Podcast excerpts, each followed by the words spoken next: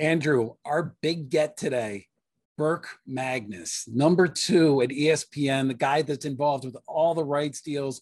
We talked to him for a long time. He breaks a little bit of news with us too. By the way, though, John, how do you say your name? Is it Orand? Orand? I mean, I know you're you, you have good spots with people, but can you tell us how you say your name? With uh, our good buddy there, John Alrad. Is that how you pronounce his name? Who does a great job with all the media stuff, uh, and he's got that great um, website, and he works with uh, Andrew Marchand on a podcast.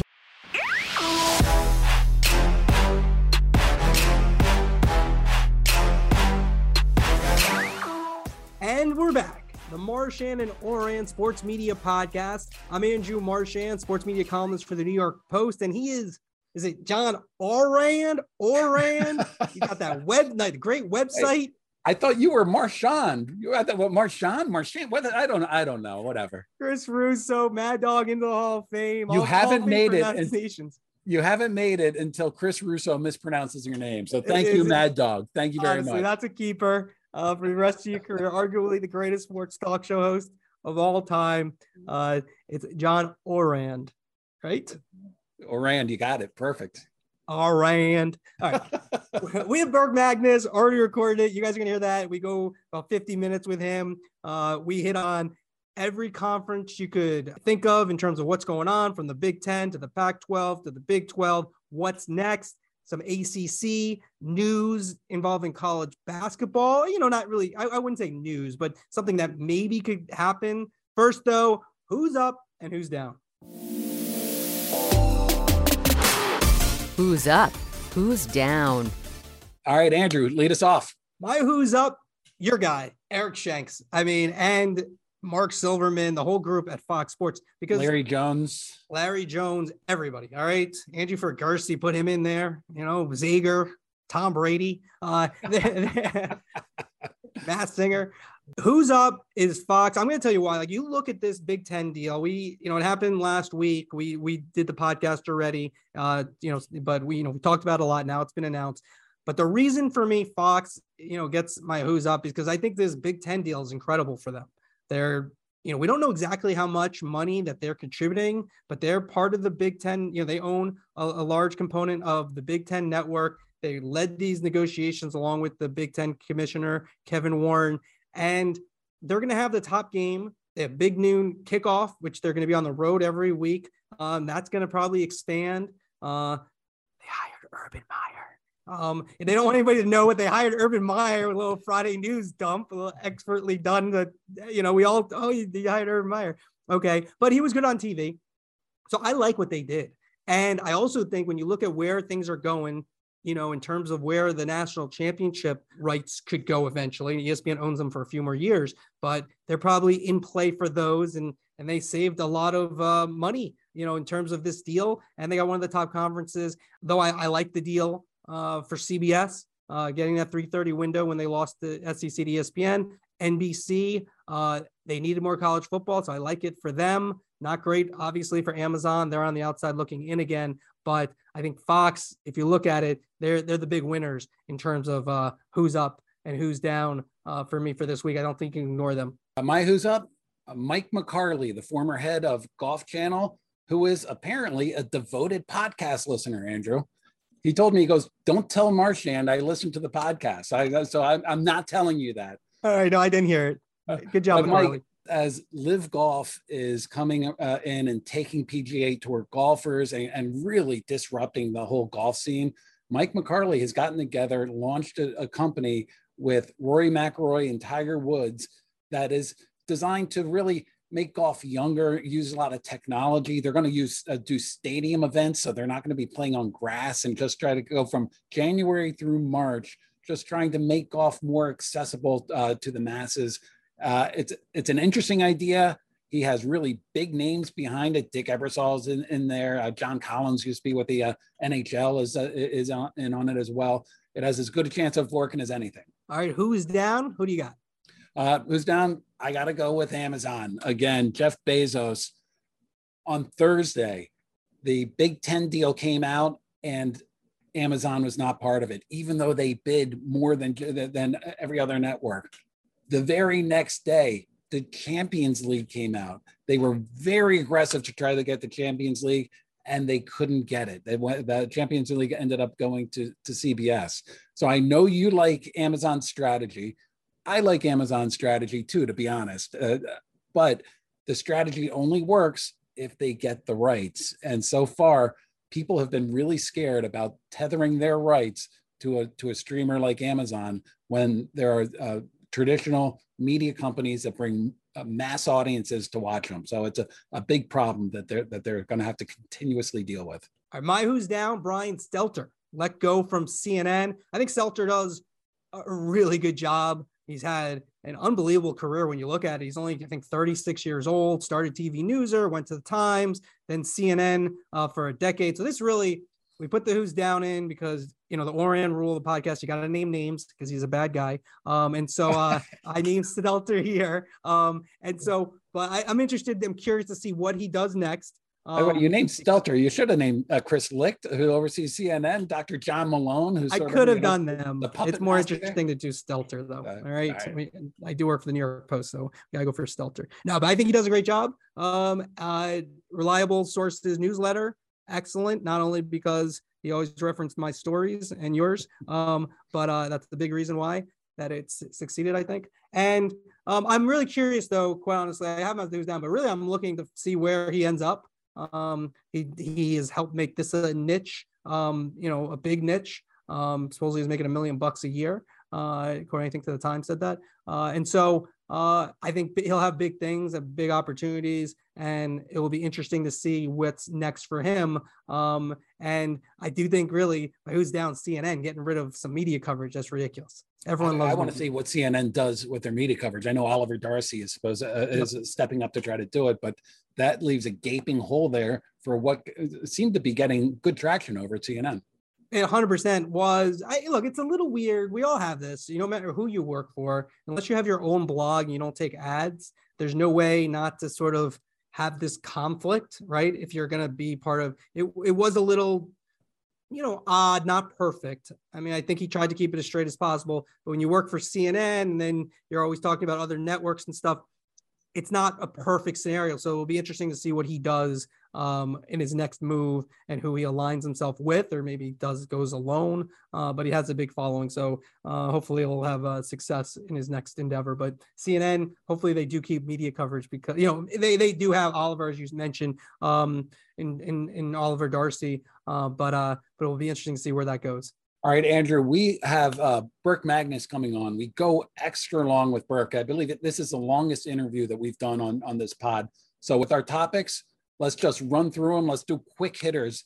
UEFA, what's your big takeaway? Well, I thought it would come down to CBS and Amazon, which it did. CBS, it just shows how important soccer is to these streamers. You know, Sean McManus, you did an interview with him where he said it's the third most important thing after the NFL and what was the series 1863. It's 1883, 1883. You're off by a couple decades. All right. All right, whatever. I never heard of it, so good for them that that show's doing well. But I actually though think that is indicative of where sports' value is for these streamers, right? Because you do a six-year deal and that's why it's important that UEFA made it six years.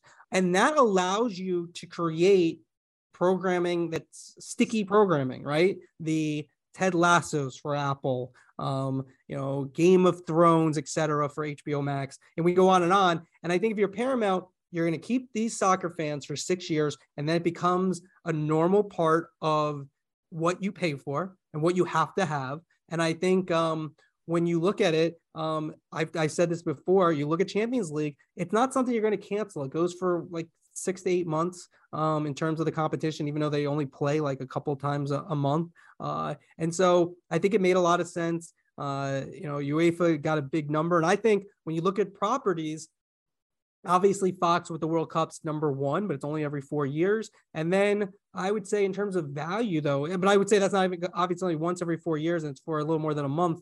Um, so that doesn't really have its value. When you talk about streaming value, I would say the Premier League's one, uh, which Peacock and NBC have, and then two is Champions League. Uh, in terms of the most important, if I were picking a hierarchy of soccer value, and then uh, MLS and Apple is a little bit further down, like way down. Yeah, I, I just want to echo what you said. Six year, $1.5 billion deals. McManus said it uh, helped drive sub- new subscribers and retain existing subscribers. And that is exactly what these streamers are looking for that type of programming. And the streamers have figured out that soccer programming, more than other programming, gets it. And it's because soccer fans are ardent, they're avid, and, and they want to see those games.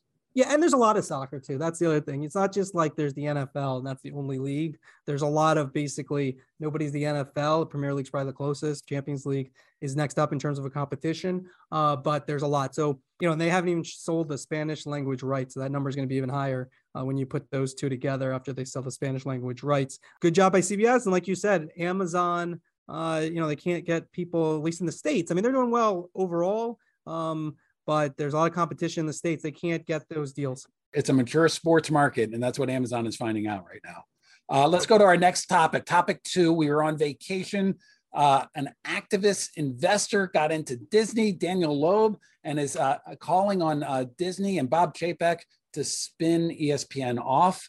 Uh, I know that they have talked about this uh, inside Disney for a, you know a couple of years. It's got, gotten hot. It's gotten cool. It's been cool for a while, from what I've heard. Uh, I, I, don't expect anything to come of this other than Daniel Loeb making like a lot of money because activist investors always seem to. What's yeah, your so take explain on about yeah, you're the business. You're from the Sports Business Journal, so I'm going to ask you a question. Hopefully, you can answer because we didn't talk about this pre-taping. Um, from his perspective, right? If you're Daniel Loeb, right? Is he trying just to get them to do that because that will immediately drive up the price? If that were to happen, then he sells and he's out, and that's good for him, but maybe not good for the long term business of Disney. Like, what is the move there? Do you understand that? Right now, if you look at ESPN, it used to be the shining star of every quarterly earnings call that Disney ever had. Now it's become a somewhat of a drag. They spent a lot. You're going to talk about this with uh, Burke Magnus. They spent a lot of money on rights for ESPN Plus. They're spending a ton more money on rights uh, for, for ESPN. And as they're doing it, the subscribers are dropping. So their revenue is not necessarily dropping from the affiliates because it keeps increasing. But it, it, it's a it's a tough tough business to look at, and especially as you look down the future, where's ESPN going to be? And there are a lot of activist, activist investors that look at Netflix and look at other streamers that aren't encumbered by sports rights and that aren't encumbered by legacy media that see that as a path forward. My personal view on that, though, is that ESPN is still a great business. I agree. That's what I was going to say. Cable, we had Michael Nathanson on. Cable's not going down to zero. It's going to plateau at, at some point, and at $10 per subscriber per month, it's more than that now. I mean, it's still a, a very good business. And we can see also from what's happening with Amazon. Like, like th- th- this is for for uh, legacy media companies and, and uh, traditional linear television companies. It's still a, a, pretty good business. Yeah, I agree. It's it's a it's a misnomer like ESPN's like go anywhere. It's just yeah, it's not as big a business. But I, I just also could see there could be a transformation where it becomes like you know the best business again. Like I again, I think it's already a good business, right? I just don't think the the pie is getting cut a little bit more. And so it's not as amazing of a business. But i also think if like you're disney like i think one of the thing is like the reason disney has been successful over the last 30 years if you look at bob Iger is one of the great executives of all time. But if you really look at what really drove his success it was espn which he had nothing to do with acquiring. It wasn't even the main part of when they did acquire it. So they kind of lucked out there. That allowed them to buy all these pixars and you know, Fox's assets and everything else, which has driven their growth. I just don't know where you're selling it where it's good for you, right? Like, I don't, you know, we always talk about Apple and Amazon. I don't know if they would buy it, but like, why would you want to give Apple and Amazon your ESPN business if you're Disney on the stream? And wouldn't you want that on your side? I get it that you're only leasing the programming and there are some problems, you know, with, you know, where the future is going for them. I don't know. I just think you want that long term on your side. So I kind of I tend to agree with you. Um, or and if they did do it, I think it'd be you still have to maintain some sort of of the revenue coming to Disney if you're uh if you're Disney and you were to spin off ESPN. All right, topic three: RSN moves. There's been an RSN sale. Uh, the uh, in my hometown, NBC Sports Washington, Comcast is in the process of selling that The Ted Leonsis and Monumental Sports and Entertainment. It is a purchase that is certain to raise eyebrow. Who on earth would want to get into the RSN business right now? But uh, the, the Monumental and the uh, Leonsis is Ted and Zach Leonsis. They have Monumental Sports Network. It's a streaming service. They have a lot of learnings that they got from that streaming service, and and uh, you know they promise that they're going to be able to do more with this uh, RSN because they own the teams, the Wizards, the Capitals, and Mystics. They own the building, uh, Capital One Arena, and now they're going to own the uh, the RSN that's associated with it. And they think that, that they'll be able to work with that and and hit whatever the f- future may hold for these local rights. The bit the basic point there, uh, which is undeniable, is that local sports rights are still totally valuable. It's just they're now sort of stuck in an RSN system that was perfect for the 2000s, uh, but might be uh, sort of at the end of its shelf life right now. I think the RSNs too. That's the one where you kind of look at the digital world and like the MLS deal, and you wonder, and ESPN Plus as well. Like, do eventually, uh, you know, all these regional rights end up in that kind of situation? I mean, the Yankees, Randy Levine, their team president, and you know, the head of Yes, you know, he said recently that they're going to have a direct to consumer product um, with yes, I would imagine that's going to happen, you know, by the time baseball season at the latest uh, begins next year. Uh, and so that, you know, that's where the business is going, but can they create the same revenue? Well, it will be interesting because uh, the Leonsis, it's they own 33% of their RSN right now. They're going in, they're going to own the entire thing, the, the, the full RSN. And if anybody can do it, Ted, Ted Leonsis, the old AOL executive, you know, he's uh, been a visionary for a lot of things. They're, they're the ones that could uh, figure this out. Right, John, let's hit a couple more topics before we get to Burke Magnus.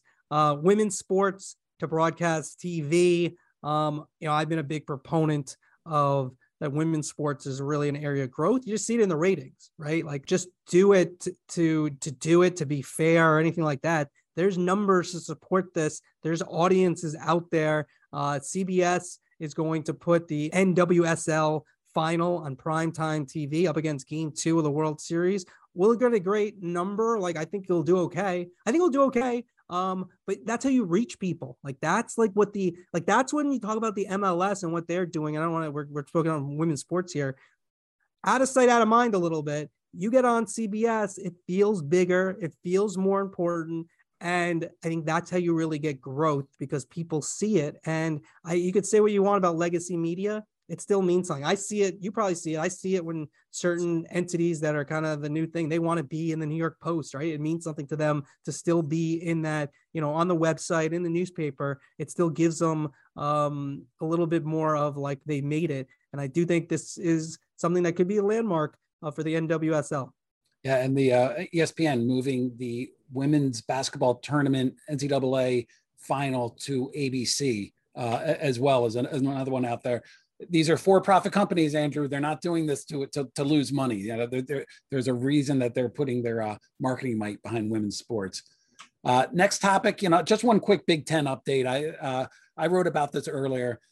Uh, everybody's talking about expansion, and they think that there are that, these escalator clauses that are in these contracts, so that if they bring in Oregon, uh, the the networks are all going to have to pay more in, in in order to get this. Well, that's not the case in the Big Ten. That's been the case historically. That's not the case in the Big Ten. What I've been told is that each one of these contracts identifies Notre Dame and assigns an, a, a specific value to Notre Dame should that school join the Big Ten. But if any other school, Oregon, Stanford, Cal, if they join the Big Ten, the only thing that happens is that the, the networks have said that they will have a good faith conversation about what to pay. And I think you probably know how that good faith conversation will go, don't you? we are talking in good faith and we are not going to give you any more money. Uh, exactly. Probably is how it would go. Uh, Notre Dame, that is interesting though. Uh, be interesting to know what that number is too. Um, because if Notre Dame wants to do their own deal, it starts at whatever number that is. Mm. Um, and so uh, you'd have to figure it's definitely, uh, I'm trying to figure how many numbers in a hundred million. What is that? 10 nine figures uh nine figures yeah nine figures definitely nine figures um i would think so uh, I could be wrong. This I don't really know. That's speculation, but it's definitely a big number, and it just shows you where the Big Ten and all the networks are thinking in terms of Notre Dame. All right, Amazon Thursday Night Football. Some people are probably already listening to this over the weekend. Uh, so Thursday Night Football, their first preseason game in Houston's taking place. Uh, Amazon gets on the board. This doesn't really count to me. You know, second week of the season, Chiefs, Chargers, that's the real opening day for them, but it is significant. Uh, first game, Herbstreit, Michaels, Hartung, the whole crew, Gaudelli, uh, doing their first game. Um, and, and Amazon is now, you know, the exclusive home of Thursday night football, and it, it starts preseason wise uh, this Thursday. Final topic. Uh, I couldn't let a pod go out without bringing up the Orioles, but the Orioles were in the Little League Classic, which means that I was uh, paying a lot more attention to the Little League Classic than I have in the past.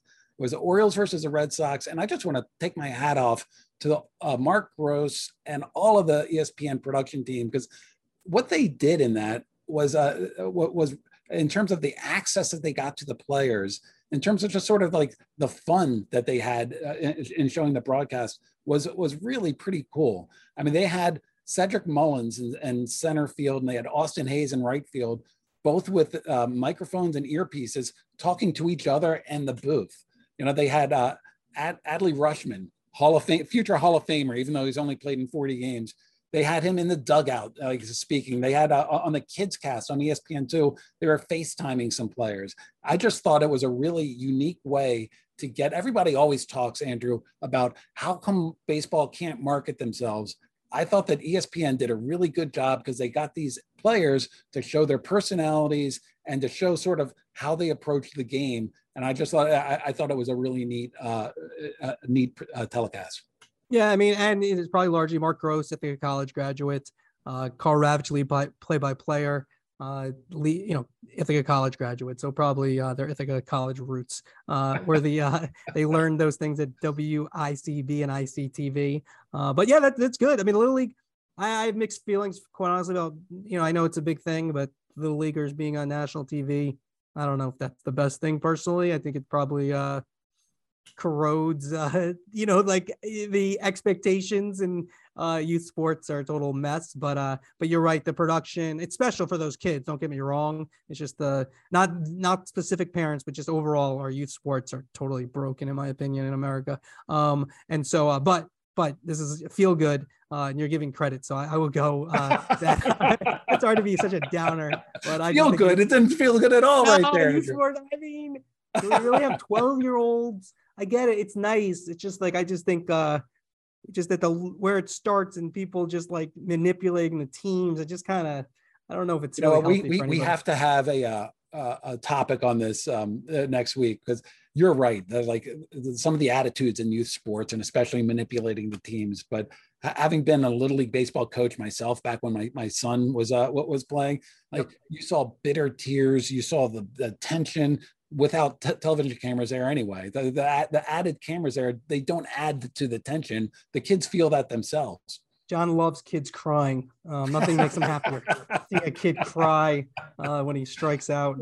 It's uh no look, I, I it's special in a lot of ways. It's great. I love just, it. I think it's great programming. I love all I love all the little league stuff. Yeah, it is. It's weird, quite honestly, in my opinion. It, honestly, when you take a step back, it's odd. We're watching 12 year olds and like putting like it's important. And when you look back I'm all like, whatever. This is a longer conversation. I could do like, I mean, honestly, it's another passion. I love media, but it is a passion. Uh, and even like you heard, Mo'ne Davis was on it. Her advice to kids was like, make keep it as keep it fun as long as possible. You hear kids say that all the time to me, which is just awful. Like, oh, how the heck we've made oh, sports, sports, not fun? How yeah. have we made sports not fun? Yeah, I mean, it's because yeah. of these moron coaches and parents. The kids are great, but the you know whatever. All right might be passionate about that topic. Well, let's get to the big get, John. I've been looking forward to this all week. Our big get today, Andrew, is Burke Magnus, the pride of Holy Cross, is joining us today. The president of programming at ESPN. This is a true story.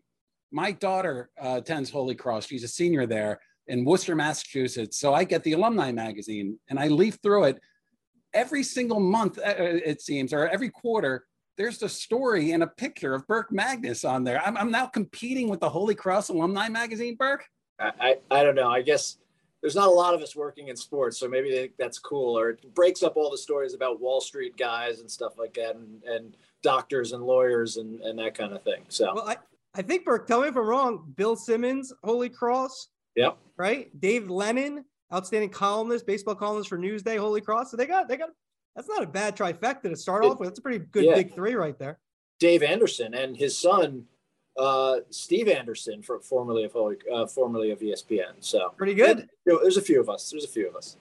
All right, so so uh, continue the uh, the intro. Burke has been with ESPN 26 years, starting off as a program associate, and now you're running all programming and content. It's like a Bodenheimer story, starting off in the ma- mailroom uh, almost. I, jo- I joke with George all the time because that's the only thing I didn't do was pick up Dickie V at the airport. You know, that was that's my claim to fame. but I, I got to know Burke about 15 years ago when he ran the college sports uh, at ESPN, oversaw the creation of SEC Network, Longhorn Network, ACC Network, cut all these deals with just about every single college conference. So we're excited to have you on, uh, particularly now, given you know the Big Ten deal and all the movement in college sports. The big story, of course, has been ESPN is not going to be in business with the, the, the Big Ten. Uh, Yeah. but, of course, you're not getting out of college sports. You have the ACC, SEC going into the 2030s. So I, I'm going to start off with the softball. Marchand asked the tough questions here. Yeah. Why, why are college sports so important to ESPN? That that is a good. It's a great question, actually. I mean, it it, it has been a tentpole since the very beginning. Um, you know, at the time, 40 plus years ago, it was really the best stuff that was available, right? I mean, it, the the pro pro leagues were everything. We couldn't ESPN couldn't really get their hands on a meaningful uh, pro sports contract for for several years at the beginning.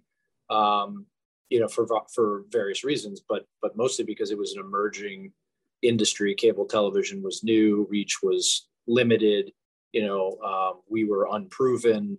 Um, so college was available, and so we, we leaned heavily into college, and pretty consistently since that time, we've just grown our portfolio and grown our involvement because we also realized that it was um, what I refer to as regional at its core, but national in its interest, right? And so we, you know, we have since I've been at ESPN, which goes back to '95, you know, done nothing but continue to grow, you know, our activity in college sports because of the passionate fans, because of you know the diversity of the content, because you can uh, have regional appeal um, to help drive subscriptions, both in a MVPD sense, but digital sense or direct to consumer sense. So it's always been just, you know, absolute, you know, table stakes for us in terms of our content offering. That's what makes what, what happened with the Big Ten so surprising or such a big uh, n- news story.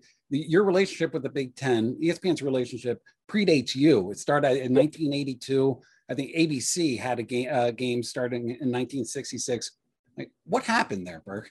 Yeah, 1966, same year I was born. So, uh, and then, uh, and then 82, let's see, I was a sophomore at uh, Bergen Catholic High School in New Jersey. So yes, it does predate me, but I think that is, you know, the, the, the length of the, of the relationship and the depth of the relationship um, really underscores how difficult uh, a decision this was for us. Um, you know, the Big Ten is absolutely, you know, paramount in, in, in the college conference landscape. It's great brands. I mean, you, you know them, so I won't I won't list laundry list them, but you know, it it, it was something that that that we did not take lightly. We knew it was going to be difficult. We knew the competition was going to be stiff for it, but we kind of, you know, we said to ourselves, listen, we, here's what we're hoping to get out of a continued relationship with the Big Ten, and you know what we needed to get at the price that we needed to get it at, neither of those things were available to us. And so, you know, as difficult as it was to go separate directions, um, you know, it was the right decision for our company. There's no doubt about that. We're going to continue to be heavily invested in college sports. Nothing is forever in the rights buying business. So you got to be somewhat dispassionate about and stick to your process, if you will. Um, but it was hard. It was a hard decision, uh, but I think it was the right decision for us, mostly because of what was available, being or what was on offer to us to to buy, uh, which was not what we were hoping for. So, Burke, when you break down to what you know John has been, you know, at, on top of this. Um, I've had some stories too, but John's been really the most on top of this. Um, there was a report that you could have maybe had a deal for 380 million dollars. The SEC is you're paying around 300 million. So the question I had for you is two things. Number one, when you look at that, right, this is the, the SEC. You're getting the premier game every week, that CBS package, which you know we we know how um, great those games should be. Uh, with the package you're going to go for that afternoon package, it's not as clear, you know, especially weekly, how good those games will be every week. Did you feel like we're spending 300 million on the SEC for their top games? How can we go to the Big Ten and give them 380? Um, that's my first question. How much of a factor was you already have the SEC at this price, and then the Big Ten, you're going to, if you had done the deal, it's you would have paid a lot more for it. Um, give me your thoughts on that, please.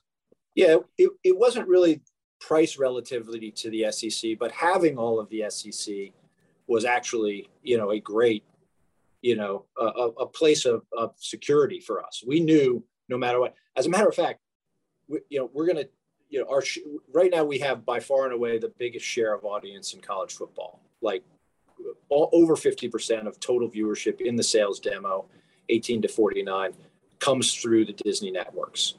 Um, we will take a dip in that number in 2023 because the SEC deal that we bought, the SEC rights that we bought, which was the CBS package, has haven't started yet, and the Big Ten will be gone after this year. So we'll take a one-year dip in our share, but actually coming out of that when the SEC rights flow in in 2024, and then Texas and Oklahoma come in 2025, our share of college football viewership will actually grow without the Big Ten um, without the Big Ten with in the way it was being offered to us. In other words, right? And what I mean by that is, um, right now we split the Big Ten rights with Fox. Essentially, it's an even split with two big differences, right? Fox has the number one pick overall, so they start the draft every year at number one. That's typically been Ohio State, Michigan. We would do the very same thing if we were them. Uh, they paid for that right, and then they had the football championship every every year. Um, other than that, it was an even split of, of quality uh, and quantity uh, for that matter. And, you know, w- what was what what happened here was we were being offered half the number of games we currently have, lower selection priorities, and essentially double the price. And so it really came down to what the component parts of were of the of the Big Ten deal on offer, uh, and knowing that we had you know, the SEC already in the house, the ACC already in the house. By the way, two more years of Pac 12, three more years of Big 12, the CFP for four more years, like, and, and, you know, and, and a different path to use our financial resources if we, if we're not going the Big 10 route, you know, in terms of renewing Pac 12, Big 12, CFP expansion is looming.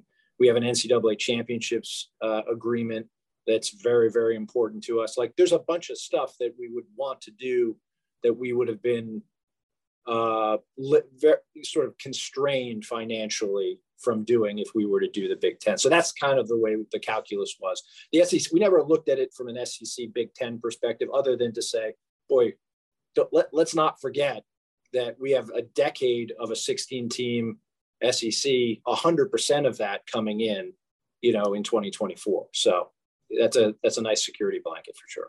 Now, you know, what we cover has been a big part of this college TV, you know, movement. So when you heard about UCLA and USC moving to the Big Ten, two questions for you here. Uh, my first one, what was your reaction? And I'm just going to follow up um, with my second one.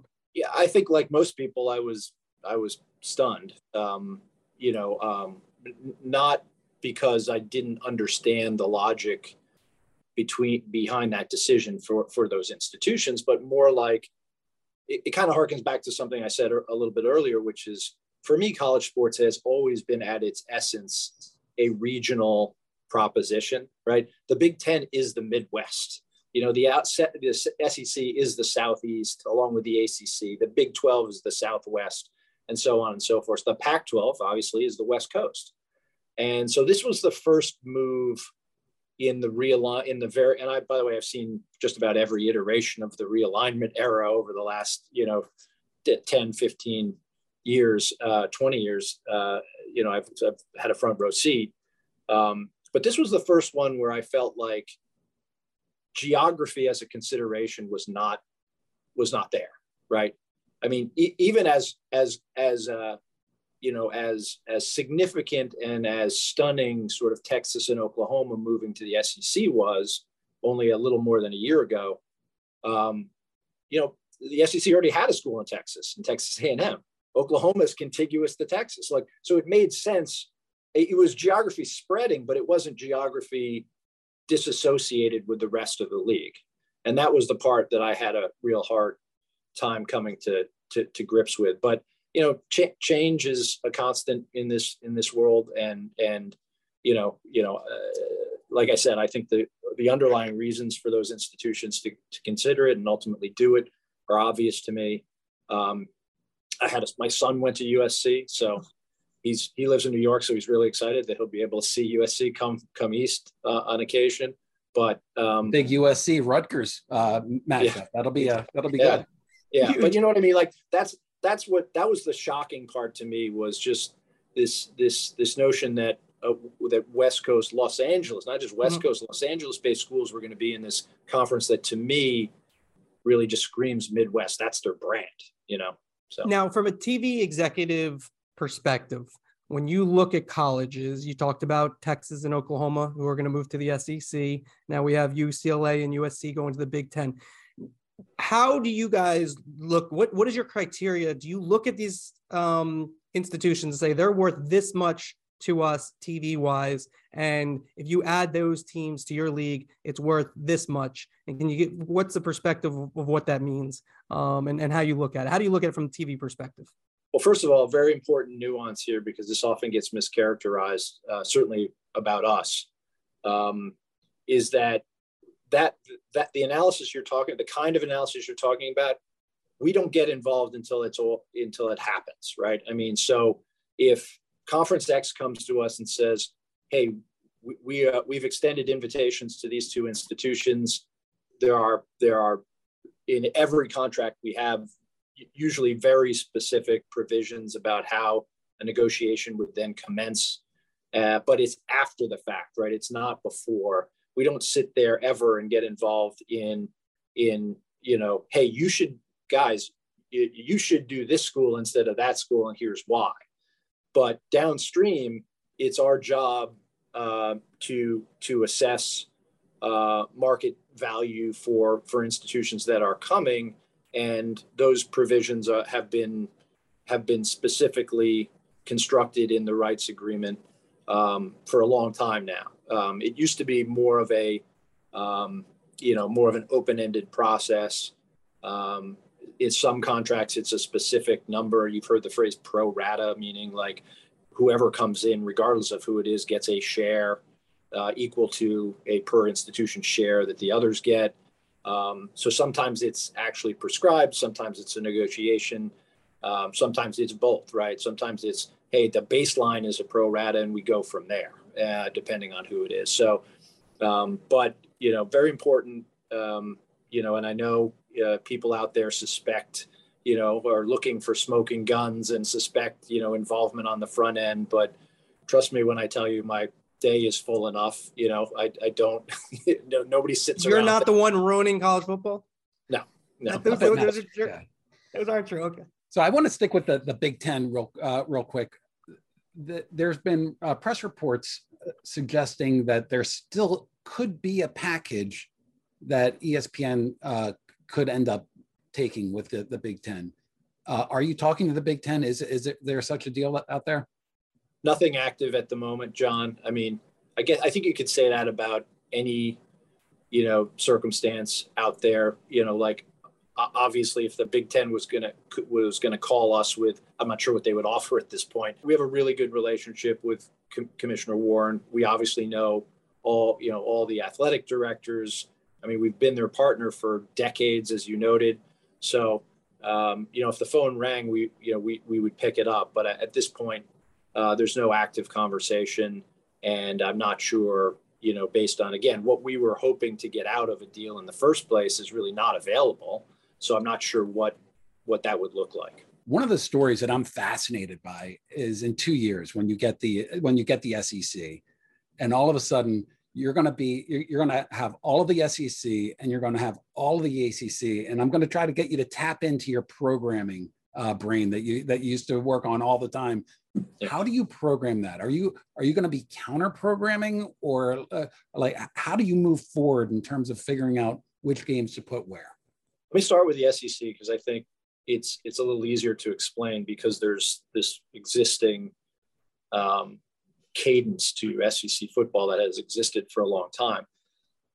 You know, one of the core provisions in when we acquired the CBS package was that we would commit to the SEC to continue to program 330 on ABC with an SEC game. So we will do that every week, each and every week. The beauty of that, um, and the reason we were so excited about, you know, putting in what I called at the time the missing piece was that all of the other considerations are really constraints to how we programmed SEC football that were purely a factor of CBS having that piece as opposed to us. All that melts away, right? So there's no draft anymore. It's not first pick has to go here or, or there's a limit to how many games we could put in prime time. We can't currently put games on ABC, for example. We have this is like one of the last remaining cable broadcast package dynamics, right? So every game that's available on the slate for a particular week can be programmed anywhere, um, with the only constraints really being certain start time provisions. You know, the SEC obviously likes to play; they prefer prime time instead of afternoon. You know, they have heat issues early in the year, so noon starts are sometimes need to be managed, et cetera but that's just that's normal stuff. What what we're most excited about is you know we can now put i mean by the way we could go three wide on abc you know with noon 3.30 in prime time all sec if we wanted to. And we intend to compete you know um, without hesitation uh, against you know every other like we do now. I mean the, the here's what's you may not understand about about being out of the Big Ten businesses, we don't lose a single window of college football. We will not reduce what we're doing by one game. So every week is still going to be three windows on ABC, three, sometimes four windows on, on ESPN. Same on ESPN2, ESPNU, the SEC network, the ACC network, our digital and direct to consumer games. So um, we're, we're going to, we're, we're obviously going to lean into our best available product and compete uh, favorably. I think the big difference you will see is that there will be more SEC, more top quality SEC games in prime time specifically. Burke, I, I like to say, what am I say? I like to say everyone loves sports media. Um, I think college football fans, though, have learned to really love it even more. So you know, we have a lot of people who have uh, relatively maybe new to the podcast from different parts of the country. So I just want to kind of go around a little bit and tell us what you can tell us in terms of where we stand with these other conferences and what could possibly happen. Um, so let's just first start with the Big 12 and where do you stand with that and where do you see it going? Well, I think the Big 12 and the Pac 12 for us are in similar circumstances, right? Which is they both um, expire relatively soon uh, two years in the case of the the Pac-12, three years in the case of the Big 12. Um, you know, like we like when we looked at the Big Ten again, we had sort of two two paths we could have chosen. Right, one was to use essentially all of our re- financial resources to stay in the Big Ten business, uh, or you know, take that same amount of of available money and lean into you know, a variety of different things, including those two conferences. Like I said, including the, you know, I, I presume the college football playoffs going to expand ultimately, eventually. You know, our NCAA championships deal. We just announced the women's tournament on ABC. You got to get a plug in for that today. Just announced that this morning. So, like, that's a really important deal to uh, for us as well. So, you know, so first up from a Power Five conference perspective is the Pac-12 and with the Big 12 really sort of in a you know a fairly similar time frame in terms of renewal extension. Um, the Big 12, you know, has been through their membership changes. There might be more, who knows? Um, but they obviously, in the wake of Texas and Oklahoma, brought in four schools to replace the those two. Ultimately, when when they come over to the SEC, um, and then the Pac-12 now with ten members is you know is is trying to stabilize themselves and also look at what the future might look like from a membership perspective as well. So I think you'll see us, you know, and and by the way, both of those current partners of ours, we share both with Fox, um, and you know, and I think we're very interested in, in both of them going forward uh, in the short term. And so, look, we talked earlier about how you guys, the how you factor into alignment and you know realignment and all that type of stuff. But when you're doing these deals, like right now are you able to do a deal or do you have to wait to see what the conferences look at like what are we looking at a timetable in, in terms of that factor because you know all these people at all these universities all these fans out there they're wondering you know when are they going to know what conference their team's going to be in the future their their yeah. university um how does that work do they say well how about if we do this you know what i mean like i i, I know you say you guys aren't involved but yeah. you but i do think it is a factor right like obviously the pac 12 is different without UCLA and USC. If they lose somebody else or if they gain somebody else, it's a different TV economics. You know, it's a moment in time, right? Right now, the Pac 12 is a 10 team league. We can absolutely do a deal for their current membership. Um, we like their current membership. I mean, those are all, we have a deal with them now that, that other than removing USC and UCLA, and I don't mean to minimize that because it, it was, those are big brands in that, in that conference those are all great institutions that, that remain um, that, that play high caliber uh, intercollegiate sports, both not just football, but men's and women's basketball, Olympic sports. The Conference of Champions for a reason. Like they've won more national championships in every sport. I Think, Mark, are they still the Conference of Champions without those two? Well, I don't know. You'd have to like you know take the totals uh, and and figure that out, right? But but you know what I'm saying. Like those are those are really good. Those are really good uh, uh, uh, institutions that compete at the highest level of, of intercollegiate athletics. So we the way we're looking at it is we we can do a deal for the membership as it currently exists. The provisions for membership change are, like I said, are fairly standard in terms of how you how we protect our interests and also provide a mechanism to uh, to account for future changes and the same goes for the Big 12. Um, um, you know, like I said, I think the Big 12, it, you know, in a way, having already brought in, you know, the four schools to replace Texas and Oklahoma, you know, is a little bit more or a little bit further ahead in terms of the membership, you know, uh, construct of it all. Um, I don't think anybody believes the Pac 12 will stay at 10 necessarily, but we don't need to know anything beyond these are the 10 these are the rights here's a value and then you know there'll be a mechanism to account for for any new members if if if that is to happen. Okay now the internet makes it so anybody who has a theory can put it on the internet, especially if they have a following, it can gain some steam. So nobody, I have a question. Here, nobody here, right? I mean, no, no, I don't think we try our best. Wrestling company a, accepted. Every once in a while, we'll get a call from the head of uh, PR, Chris LaPlaca, and be like, "What about this?" But uh, usually he's wrong. Um, so uh, here's my question about the ACC. Can you explain to me uh, and I understand that, but I think it's better to hear from you in terms of the ACC's deal. And are there any mechanisms for that to change in terms of what that ACC deal is and how it relates to the ACC network? Because I know there's theories out there that they could just like break up. And from what I understand, especially with, again, it's hard to see because you guys have so many networks, like what the ACC, it seems like that's pretty successful in terms of like what you're doing with that. And so it doesn't seem like it's just like, eh, let's just break that up. Like there's there's contracts involved. And so can you just tell us uh, the acc network and you know for people who are you know wondering about where that conference is and where it's going how you guys look at that? Yeah i mean J- john's uh, publication covered it pretty well in the in the recent article about commissioner Swofford as one of their champions this year. Um, and the reasons why their current circuit how we got to where we are today right? And and by the way like not to toot our own horn here but like we, we launched, you know, um, a new linear network in the face of an industry going in the opposite direction. So talk about headwinds and got it fully distributed in only a couple years time um, that services those institutions very, very well and created incredible financial um, consideration for the conference out of out of content that was being used, you know, in a different form uh, previously in all in all old sort of over the air syndication deals and stuff like that. So it's been a tremendous success and services the the schools um, and provides revenue for those institutions, you know, that didn't exist only a couple years ago.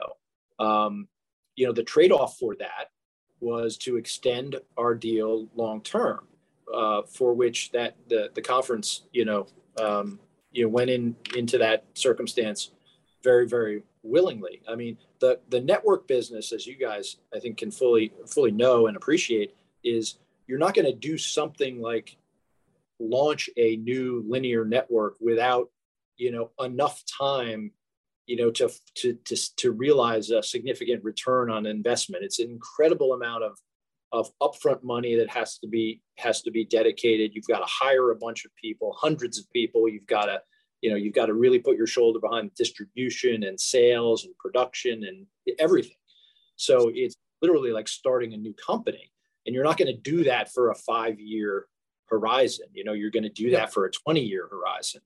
And, uh, and really that's where um, they find themselves right now, which by the way, like in the grand scheme of what you read, again, if you happen to visit the internet from time to time and see theories about what might, yeah, might, that's what I'm trying to get at. I'm trying to get at those uh, yeah. theories and where the it, mechanisms. It, it actually provides them in, in the, in this world right now of realignment that seems relatively unpredictable. It actually provides them some degree of security and uh, you know that that I, I, think you know some of their peer conferences might you know might be envious of you know and protection in terms of you know their membership their rights um, the, their revenue certainty over time. Uh, so yeah i mean that's that, that's the current situation. Going forward like you know we have a really we have every incentive in in the world um, to to get creative with the ACC to continue to try and unearth new incremental value that will benefit their members in terms of you know the, the financial uh, picture of the conference long term and Burke, what type of things like what could like give me an example of like what that could be there's all kinds of things i mean you you know like you, you read recently coming out of i think it was one of their ad meetings that the sec is considering playing nine conference games, right? In football. Like that's a perfect example of something in that league that could in fact create great value from a media perspective because you're replacing, you know, g- games, you know, bad non-conference games or cupcake games with SEC versus SEC. You know, anytime two of those schools are getting together, it's worth more than, you know, them playing, you know, somebody random or, or inconsequential. So like that's a perfect example of the kinds of things, whether that's football. The, the beauty of the ACC is their their men's basketball and their women's basketball profile is so far beyond all of their peer conferences when you consider Duke, North Carolina, Syracuse, Louisville, et cetera, and on and on and on. So men's basketball and women's basketball is incredibly meaningful, and they're scheduling things that could be done there that create new value. They probably are the modern day or at least the East Coast version of the Pac 12 from a women's sports and Olympic sports perspective in terms of winning national championships um, and competing at the highest level in things like soccer, lacrosse, volleyball, uh, field hockey, etc. So you mentioned more value in college basketball, and obviously yep. you have like Duke, North Carolina rivalries. I mean, and I, I would, I don't know offhand, but I believe those are probably the highest rated games. Is there a oh, way yeah. that maybe they they play more often during the regular season? Is that yeah. something that could be created? Listen, I, I don't think anything's off the the off the table from a consideration perspective, right? I mean, um, you know, like sometimes college sports tends to trap itself, you know, in its own tradition, right? And by the way, tradition is what we also love about college sports. So you can't throw everything out the window, but that's that's that's a perfect example of something where if you innovate around you know around your most valuable assets maybe maybe there's a way to sort of get both things accomplished right and so you know all of that's on the table the acc operates from a position of strength as far as i'm concerned we built this incredible business together in the acc network which is only going to continue to get more valuable um, you know so we, we feel good about that situation, but that is with through the lens of trying working with them to try and create more value and make them as stable as they can possibly be. SEC network, ACC network, they're relatively stable, as stable as a uh, linear cable channel are, are these right. days. Right. Um, Texas going to the SEC, what's what's happening with the uh, Longhorn Network? Yeah, I think listen, ultimately that will be folded into the SEC network. All that content that you know that you find on the Longhorn Network is the you know sometimes called third tier, sometimes called institutional. Um, it is the it is the content that would uh, like any other SEC institution be expressed through the SEC network. So, you know what we don't know there is the precise timing on on Texas and Oklahoma. Obviously, if they run their course, which we're perfectly fine with, it's 2025. You know, if it's something if it's something before that, that might that has to change your timing on on on that process as well. But but at its at its essence, that that those two things come together. Burke, you've been, you know, up, I, I, believe at least your name's been mentioned with some of these conferences in terms of leading them um, before. My question for you, if you were on the other side of things, if you were a commissioner right now, what would you be trying to do? One of these like conferences, if you're the, you know, who, who don't have TV deals already, what would you be trying to do? We're asking you to take the role of a consultant, Burke. I think I'm more likely to be a consultant than a commissioner, but I'm, I'm more Not likely. really, you got Wild Hack, all those guys, all your yeah. brethren, they go there. Well, Resco. For, for, for anybody who happens to be listening from ESPN or the Walt Disney Company, I love my job. I have one of the I have one of the great jobs well, in the business. Well, yes, but I mean, you want to be sought after. I mean, they don't want Disney doesn't want a bunch of executives that nobody wants. So I mean, I think it's a compliment. And we don't. I didn't say where. You know, I, I you know yeah. back twelve. Um, the um so Burke, the question though is, but if you're from you, you, yeah. you, know the TV perspective, you obviously are very familiar. And my, my point was really not to yeah. put you on the spot and make you uncomfortable, although that was a plus. Um, my real point was to um to understand you understand this perspective. I mean, you're the type yeah. of profile that these, you know, they, they don't they didn't all do this. They haven't all the conferences haven't gone with the XTV exec, but it it has been the trend over the last, you know, 10, 15, 20 years. Um, so if you are running one of these conferences, what would you be doing? I would be focused on a couple things. One, one would be, um, you know, stabilizing membership generally is is important. Um, making sure that everybody sitting around the table has a shared purpose.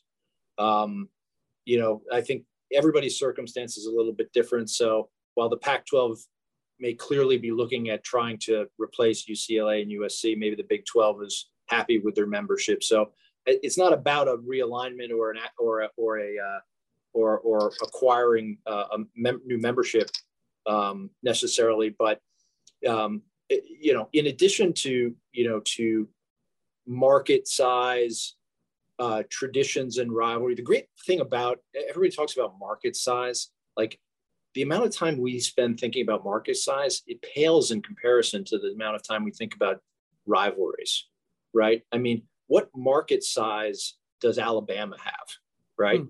Yep. You know, what what market size does Oklahoma have for that matter, right? But like in college sports, it's the rivalries, it's the traditions, it's the brands that really aggregate audience. So I'd be thinking about innovating around you know your strongest assets like we were talking about with duke and, and carolina. I think that's an interesting idea i hadn't even thought of but i, I may be stealing from you andrew but all right great. um, i'll take a consultant fee. Yeah but i would absolutely be leaning into um, college football playoff expansion. That that seems to be not only what fans want. I, I mean i was stunned frankly that the 12 thing didn't happen because it was so well thought out.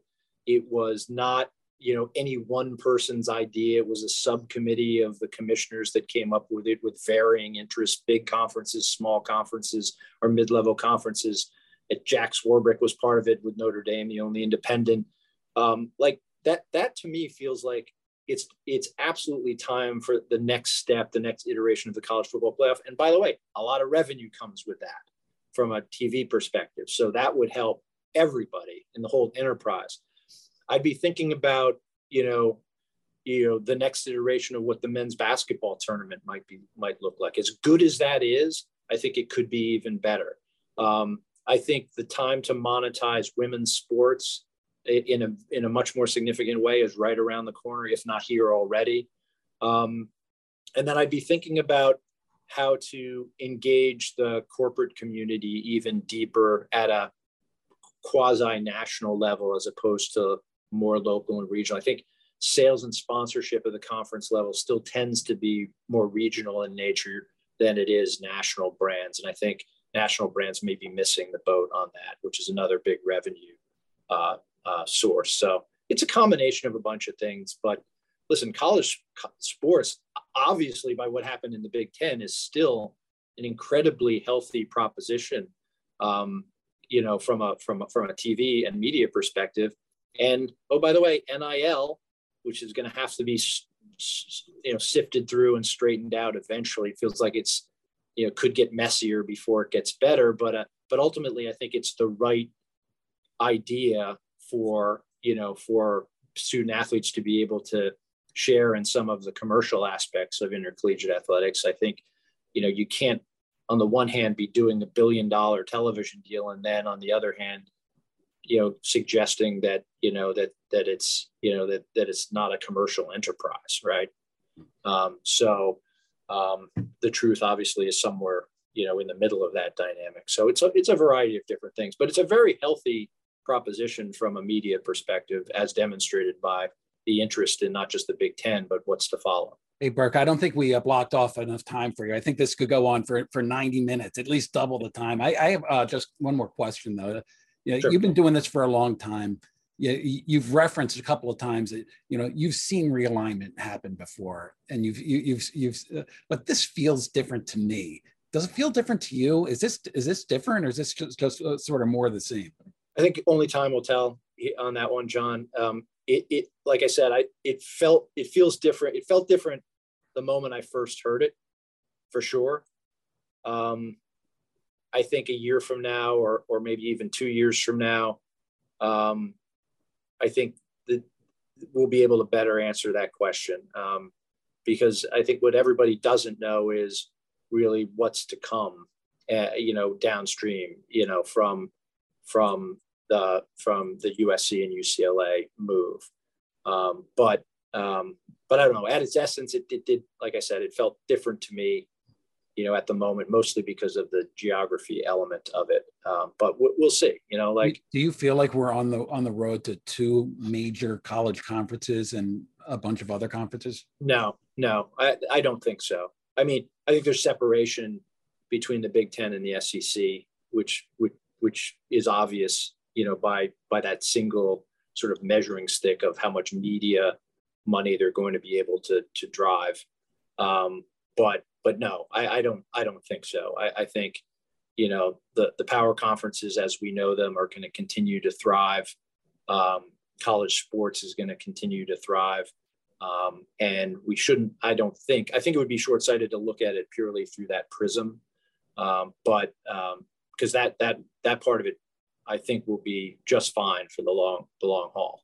Burke, I just want to understand. This is kind of more of a broader question. You know, ESPN has been, you know, it became ESPN because of, you know, figuring out and monetizing distribution better than anybody. And and you know, they from cable, even the internet with ESPN.com, they're first into their radio a little late, but um, and not as important, but but still you're into ESPN radio, and now you're going to streaming um, and you just went on a shopping spree you know, I think I, I, forgot what I wrote. I think 40 billion or something overall, um, where you have competition from Amazon, you have competition from Apple, um, but you've kind of made a moat. You know, people act as if, uh, you know, and you know, Fox as well has a lot of stuff, CBS, NBC, two, and Turner. Uh, but but you guys have the most. Um, just can you give me an overview of terms of what your philosophy has been and what you've just done?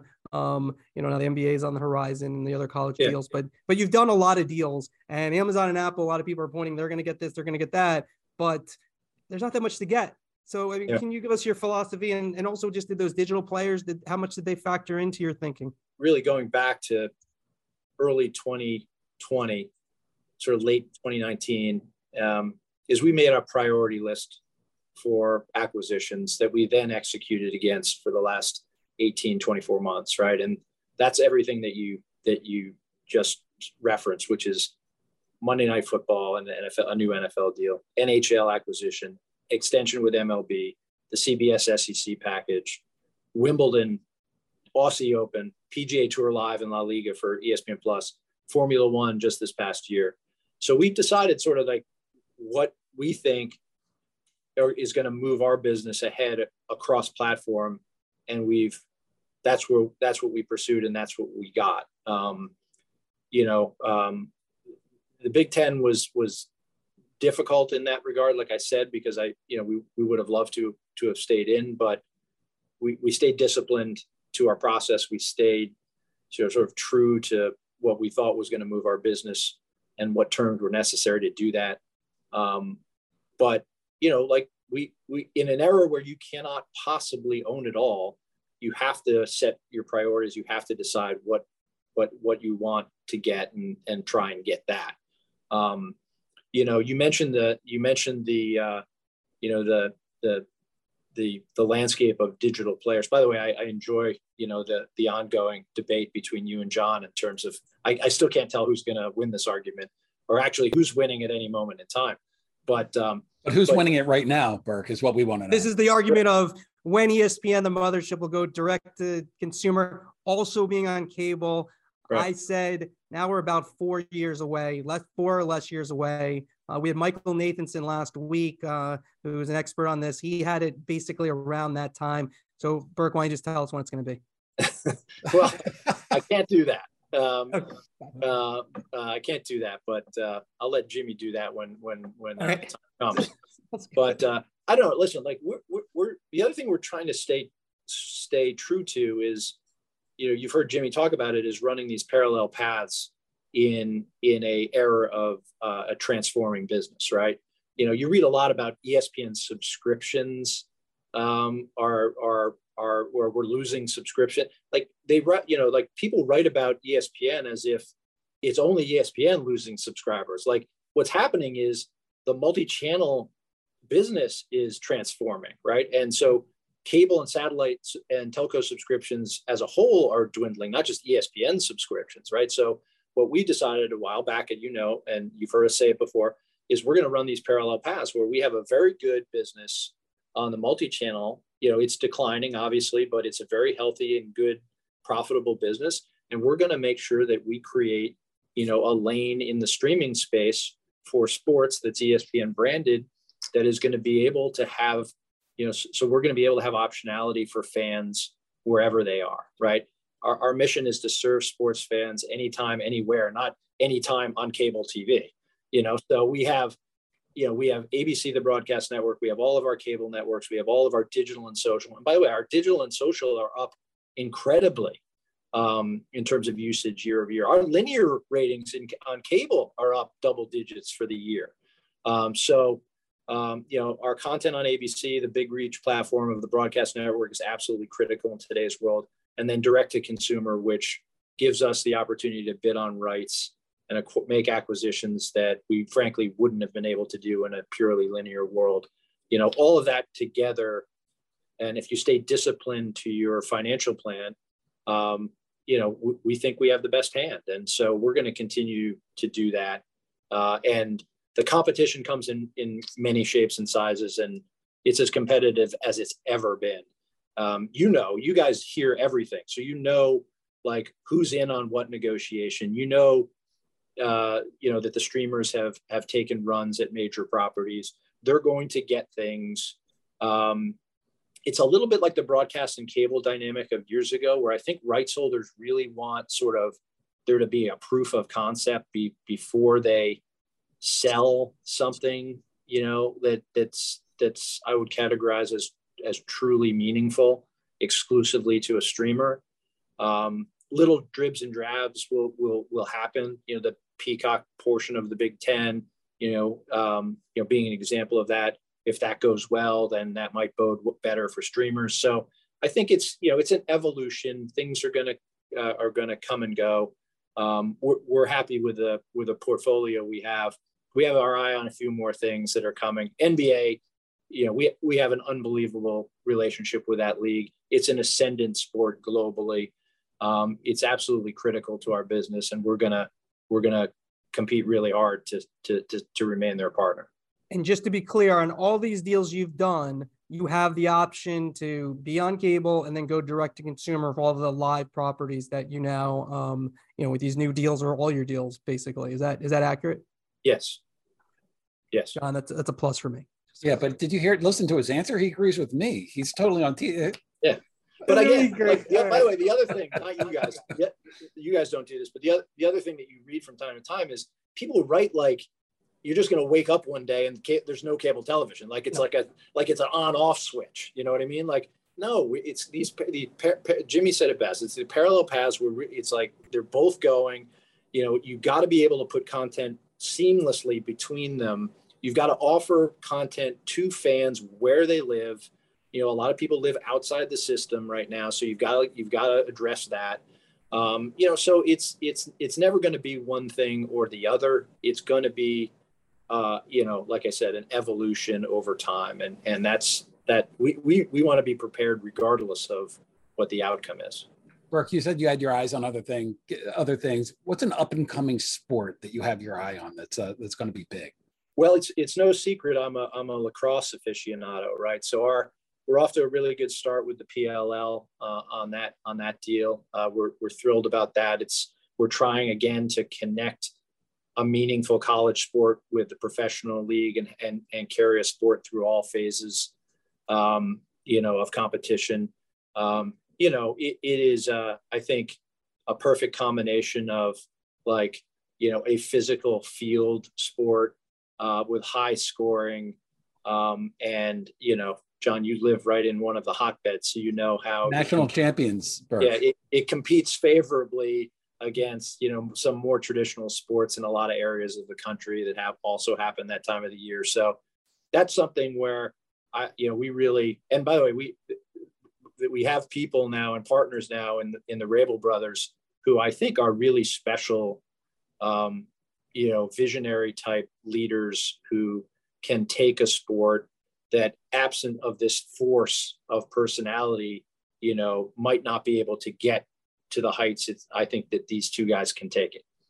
Great, Burke. I mean, this was excellent. Um, we really appreciate it. You uh, have been in the center of all this uh, college football movement and, and all these moves. And, uh, you know, I, I, you know, we, we do who's up, who's down. Uh, a lot of times, you know, the places I like, I like, I don't really believe in half measures. And I feel like ESPN's not doing a half measure. I feel like Fox is not doing half measure. Not that CBS and NBC, I think they've done some really good things as well. Turner, I don't know what the heck they're doing, but um, the uh, but you guys seem to be ascending. It's very, it's gonna be very interesting to see where this uh, next stage goes, especially in college football. So we really appreciate. We know you're very busy taking the time to to be with us. I appreciate it. Thank you guys, and uh, you know maybe I'll make uh, who's up one of these days again. Uh, John. John John's, had, John's, had, me as who's down a few times too. So oh, just, that is true. Who's down is, is an even bigger honor than who's up, Burke. is, that's what they told me. Keep, that's good, John. I, I, love that. Yeah, keep telling There's me. There's no bigger honor than being dissed and saying who's down. You're right. That's good. I like that, John. I'm gonna use that. Thanks, Burke. Thank you, Burke. See you guys. Andrew, uh, that was really fabulous. Uh, uh, thank you to Burke for coming. Uh, we're already so long, so I'm just going to jump into my big takeaway from that. Big 12, Pac 12, expect ESPN knocking on your door. That's my takeaway from that. Hundred percent. Um, you know, I, I, thought that there's a lot. The, the biggest thing I took away from it is that next week, I think we're going to make Burke Magnus the who's down because you said there's nothing, there's no greater compliment to somebody. It's an honor. It's an honor. It's a good one. Um, look, I, yeah, he, he was excellent. I thought, you know, look, I, I learned a lot. Hopefully, um, it was good for college football fans to understand where everything's going. Um, he said hands are clean in terms of you know you know in terms of all these moves uh, that have been made. Uh, but uh, but it's going to be interesting to see what's next. And you know Kevin Warren's already said that he wants to go to 20 teams, and it's going to be interesting to see if like can you add value when you do that. Um, because you know, like you said earlier, Notre Dame's the only one uh, that really has an assigned value to it. So if you add teams, you know, would each university gets less money, and is that really what they want? That it will be interesting to see how that all plays itself out. All right, John, let's move to call of the week. Call of the week. earlier, John, we had Chris Russo uh, doing a well, wasn't really an impersonation. He's trying to say your name, John Arand. Oh, Our good buddy there, John Arad. So yeah, so that's that's Chris Russo. Keyshawn Johnson on ESPN did an impersonation that they played on first take of Chris Russo. Let's listen to Keyshawn. There's no way I would draft LeBron James. Why would I ever take LeBron James? Why would I do that? Well, the one thing they got to do is they got the bats. They got to hit the bats. You can't score any runs. How are you going to win any games? It's not the pitching. No, it's not the pitching and the bats. They can't. How, how you expect Aaron Judge to just lead the team all the way? You can't do it. You can't just win with him. if you had bet me before that i- i- imitation that he would have had a good Russo, I, I would have lost a million dollars. Like uh, good on Keyshawn. That was really good. Yeah, it's pretty good. I mean, was it the best? Uh, It was Russo- better than yours, Andrew. That's not a high bar, right? Keyshawn is a professional radio host on ESPN Radio. His impersonation of Chris Russo should be, but it look no look. I, I love it. I appreciate Keyshawn doing that. You know, given you know he was the number one pick out of USC. Was you know in the you know he's into the media. I- I love that. I love like the professional athletes are into the media. Um, and it was good nature too.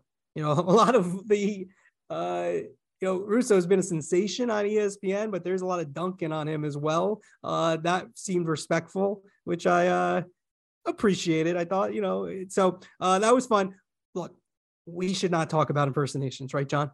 And good afternoon, everybody. That's my impersonation. I am terrible at impersonations, as we know. Uh, of course he does. He, I, I, I was the first one in there. Now my sidekick gets in there. So Was that a good- Was that No. a good Francesa? terrible. That was like a true Marylander doing an impersonation of Mike Francesa. John, so it's not easy to do impersonation. So yeah, I would say Keyshawn has the advantage over Take you. my hat off to him. Take my hat off to him. Good job, Keyshawn. Uh, all right, that's gonna do it. Thank you to Burke Magnus, uh, number two at ESPN uh, executive, uh, for joining us. Really informative and really enjoyed that conversation. John, this was fun. Uh, and also, I want to just everyone thank you. A lot of real nice feedback about the Michael Nathanson interview from last week. Uh, he's one of the biggest uh, media analysts uh, in the country, world, I don't know, universe. Uh, and he uh, gave us a lot of insight into what the future of media is. So go back and listen to that one from last week if you missed it. Um, and then uh, we got some exciting guests coming up the next few weeks that we're looking forward for you to hear. Uh, and so uh, if you can, if you can, you know, give the five stars, give a review, that's very helpful and very appreciated. It gets plural. Hey, thanks for everybody for listening.